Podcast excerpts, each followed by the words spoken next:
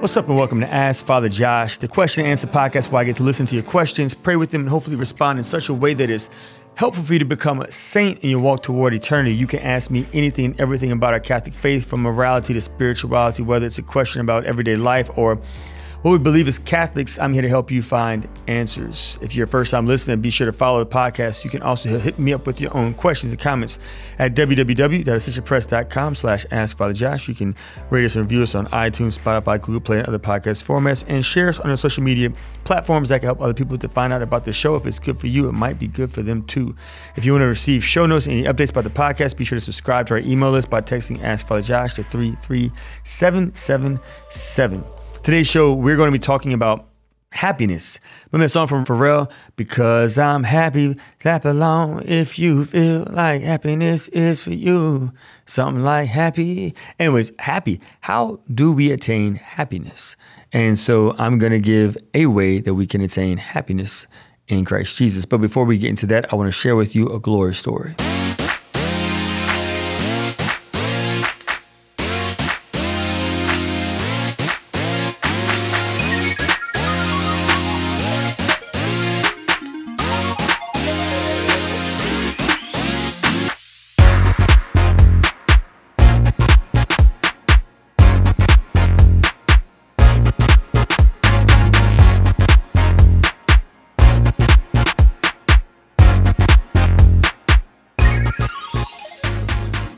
Yes, my glory story this week. I it's been a whirlwind. We had our diocesan priest formation days, and they were amazing. The Divine Renovation crew came to our diocese. Uh, actually, we all went to Mississippi for the formation days, and it was restful. It was peaceful. I enjoyed the fellowship with my brother priest. I enjoyed the time of intimacy with Jesus in prayer. I enjoyed and thoroughly appreciated the insights that the the team from Divine Renovation shared with our bishop and with our priest it was just a restful week and it was good. And I was able to come back and celebrate the school mass with my kids at Sacred Heart of Jesus. I, and the choir was, they're just so good. It was absolutely amazing. And then after mass, um, I was able to go and, and meet up with some friends who are going to be partnering with us at Sacred Heart of Jesus. Right now, we're doing just a lot uh, of stuff in our church and in our school and in our neighborhood where we're you know, we're really trying to renew and restore this entire area, which has been super beautiful. And it's so amazing how the Father is just like, He's so good to us and He is bringing people into our lives, uh, inviting people and inspiring people to join our team and to collaborate with us through prayer and through fasting, through time, through talents, through treasures, through b- being benefactors, and and so I, have been able to connect with quite a few uh, brothers and sisters in the Lord who just believe in what the Holy Spirit's doing out here uh, through Vagabond coming to our campus pretty soon, and through the sisters being here, and through the lay disciples of Jesus Christ and their Bible studies and pilgrimages and retreats and conferences that are going on, and uh, and and all the good things that are happening in the school. I mean, the school is just an amazing place of discipleship. One of our students is making her first communion today.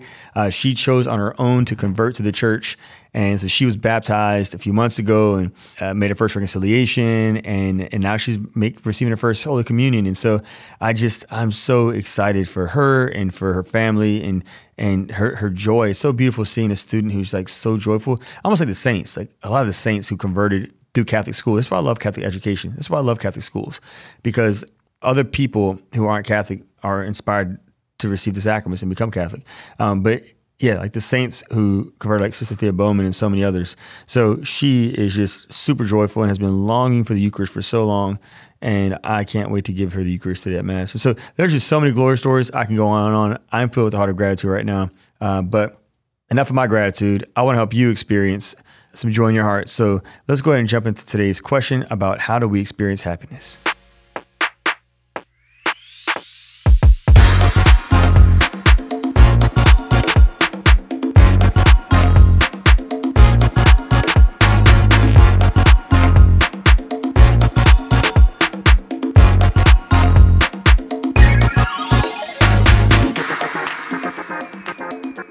All right, so our question today comes in from Anonymous, and Anonymous writes Father Josh, how do we experience authentic happiness? Not the happiness the world offers, but authentic happiness. And that is a great question. I think that to answer that question, we don't turn to the world, but we turn to the Word, to the Word of God, because the Word of God uh, speaks to us. The Word of God is the voice of God. The Word of God shares the truth of God with us. And so, happiness. I'll, I'll tell you a quick story and then I'll illuminate through scripture. So Father Champagne is a holy priest in the Diocese of Lafayette. He's the superior general of the Community of Jesus Christ Crucified, great religious order out there. And uh, I'm sure he'll be a saint one day. But he tells a story of a, of a priest who he, a lot of us priests, our rectories and our churches are on the campus of the cemetery. And so he was in his rectory, and every day he would look out his window and see this woman who was grieving and crying in the cemetery because she was a widow and her only son passed away. So she was just devastated, felt all alone in the world, and was just really, really sad and heartbroken. And so she was crying every day, and he would pray for her. And then one day, a knock came on the door, and there was a woman at the door who was pregnant and bruised and beaten. And so she was in this abusive relationship. And she said, Father, I don't know where to go. Uh, my boyfriend's beating me. I, I need somewhere safe to be. And so Father was like, Look, hold on just one second. So he went to the, the woman who had this house, this empty house, because her husband had passed away and her son had passed away. And he said, Can you please take this woman in? She's a young woman. She's pregnant. She's in an abusive relationship. And the, and the lady was like, No, Father, I can't. I'm too sad. I have too much grief going on. I can't focus on anybody else right now. My heart's broken. And he said, Listen, please, you have this big house. I need help right now. Can you please do this? They went back and forth. And finally, she was like, Okay, Father. And she reluctantly said yes to taking this woman in. And by the end of her life, this elderly woman, by the end of her life, she had taken in over 1,000 women who were in crisis pregnancy situations. And she was filled with the joy of the Lord. She was filled with this interior peace. She had a smile on her face. Does this mean that she still didn't experience bouts of grief when she thought about her son and when she missed her husband? No, she still experienced the emotion of sadness, which is fleeting. But overall, she was a happy woman. She was a joyful woman. Why? Well, because she did what Jesus told us to do in Matthew 25. In Matthew 25, Jesus tells us to feed those who are hungry, to clothe those who are naked, to visit those who are in prison, to welcome those who are strangers, to take care of our brothers and sisters who are sick and in need. And so she was welcoming all these strangers to her home. And because she was being obedient to the word of God, she experienced happiness. Why am I making the argument that being obedient to the word of God leads to happiness? Well, because in the word of God, it literally says, Blessed are those who follow the law of the Lord. Blessed is synonymous with happy. Happy are those who follow the law of the Lord. She was following the law of the Lord, and therefore her happiness came from her obedience to the word of God.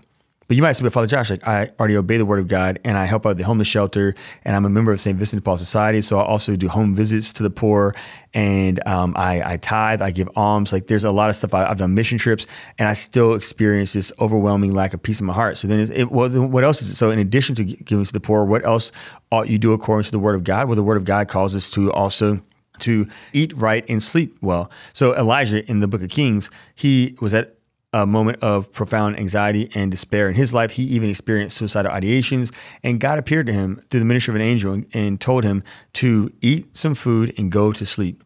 That was what the Lord told me. He didn't say, like, go pray a bunch of rosaries. He said, go eat some food and get some rest. And he did. And he got up, and then God said, do it again. Eat some more food and get some rest. So, what the Lord also tells us is, are you sleeping? well because if we're not sleeping well like that's going to mess with our emotions it's going to mess with our mind our mental health our physical health it's all connected. We're physical beings, but we're also spiritual beings. We're, we're, we're, we're both and we're not either or. So we got to take care of our bodies in order to take care of our souls. I remember for Lent one year, I decided to fast from sleep.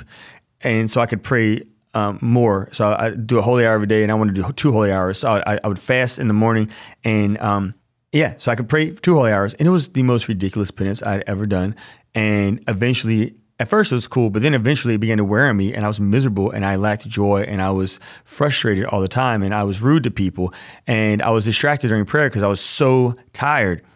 And it hit me. I discerned that improperly. This is why I never claimed to be infallible because that was not God's will for me to do that. God did not want me to to to hurt my body like that. And so sleep is good. Now there might be times in our life where we can't sleep. Me as a priest, if I get sick calls, uh, and I've had assignments where I've had sick calls throughout the night and that's just part of my vocation, as I'll have to lose sleep for the sake of the sacraments. You might be a, a parent who has small children. You're waking up throughout the night. You might be an adult taking care of your adult parents, waking up throughout the night. Okay, so there are reasons why some of us can't help that. But at the end of the day, sleep is a good, and Jesus slept. So if he slept, we should try to sleep too.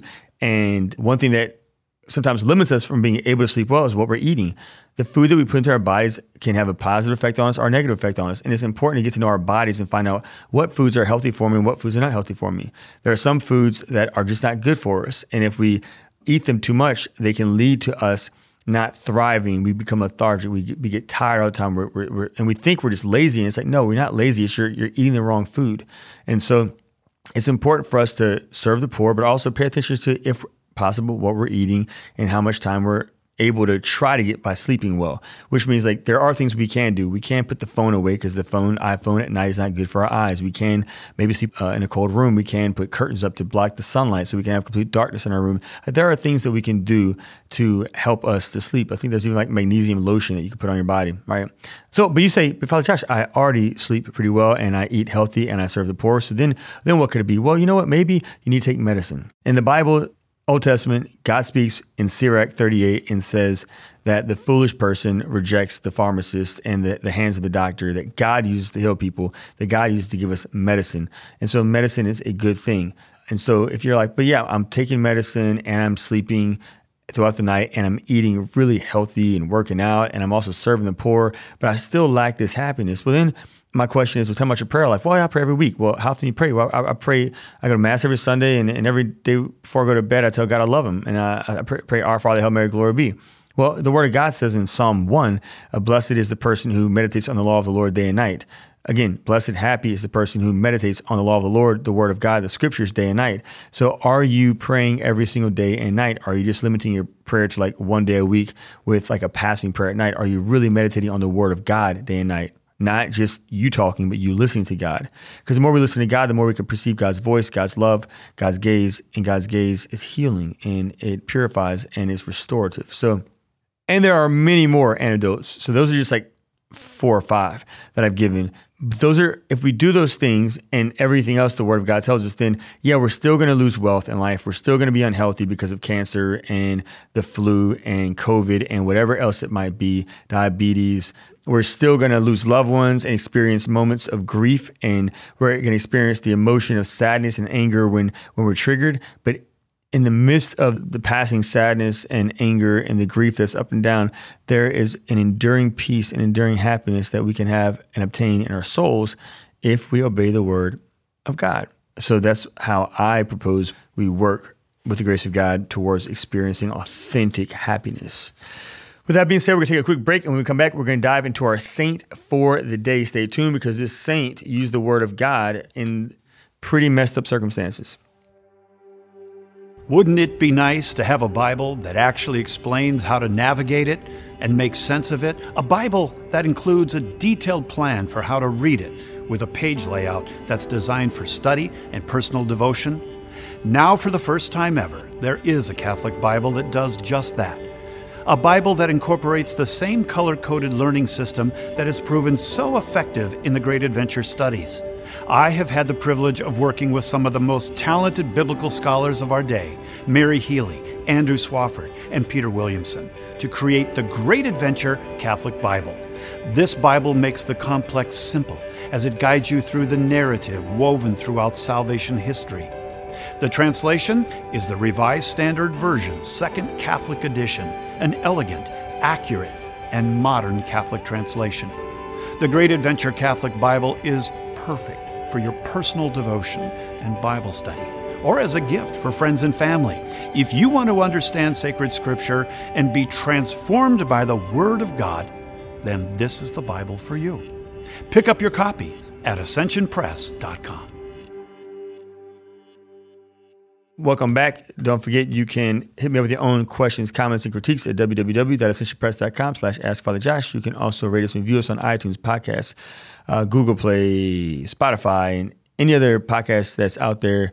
That way other people can find out about the show. If it's good for you, it might be good for them too. Our saint for today is a woman from Poland. You know, I'll be loving them Polish saints because St. John Paul II, St. John Paul the Great, that's my dude, that's my man, that's my spiritual father. Uh, so yeah, the saint is from Poland. Her name is Blessed Natalia. Blessed Natalia, she died in 1945, uh, which is not that long ago. 1945 uh, is whenever she passed away. So she was a young woman, faithful Catholic, loved the Lord, super normal, had a gift of music and teaching, and um, loved culture, was engaged to be married, but didn't work out the guy she was engaged to was atheist and communist, and they they couldn't agree on on Jesus. And Jesus Christ was her first love, and so she was like, you know what? If we can't agree on Jesus, then I just don't think it's important for us to get married and prudent for us to get married. And so she said, I don't feel called to be a nun, so I'm just gonna I'm to live my life as a single woman in the world, but bringing like the gifts of the church into the world. So she was like a teacher and she was an amazing teacher.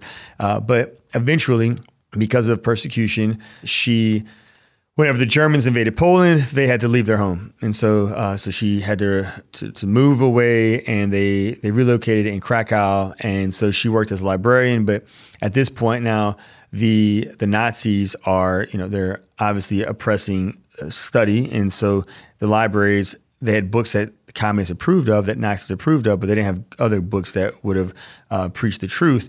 And so what she would do is have like an underground truth team and she would teach people about Jesus and the church and music and the arts and culture and Polish history and the underground. And through her involvement in this underground community, she found out about a group of Polish women who were being deported to Germany um, to work in this factory. And so uh, she felt the Lord say, go with them, kind of like whenever Jesus was walking toward Rome and Peter said, Quo vadis, where are you going? And Jesus said, I'm going to Rome to go die. And so Peter went to Rome where the Christians were being persecuted, where the Catholics were being martyred. And that's where he was martyred with his brothers and sisters. And so she chose to go where her people were being persecuted. And so she joined this like this factory place. And while she was there, she would organize prayer teams and teach scripture and do retreats and talk about Jesus and the word of God and all these people uh, began, these women began to have conversions. Eventually, because of the great work she was doing, she even got priests to come. Priests would come in and bring the sacraments. It was amazing, like what she was able to do. But because of what she did, eventually she got caught and she refused to snitch. You know, they say some people say snitches get stitches and wind up in ditches. She was unwilling to snitch on any of her brothers and sisters who also were in the underground Catholic community. And so they tortured her and they beat her and they wounded her. And finally, on Holy Saturday after Good Friday, uh, she was sent to the gas chamber where she was executed. And now she's a, a blessed, blessed Natalia from Poland. And so I just, yeah, I, I love the fact that she was so immersed in the Word of God that she imitated Jesus and did what he did. And she went to be with people who were suffering. And that she was so immersed in the Word of God that she was able to share the Word of God even when she didn't physically have the Word of God in her hand. And um, and so in the midst of being in this terrible place, she radiated this joy because she abided in relationship with the word. She meditated on the law of the Lord day and night. She served the, the poor and dis, disenfranchised and the suffering members of the of the community. Yeah, and that's what happiness comes from the Lord, not from the world. So, blessed Natalia, we invite you to please pray for us. Until next week, I will see you all in the Eucharist. Can't wait to share the good news, the big news about the Congress. And uh, yeah, God bless. Bye.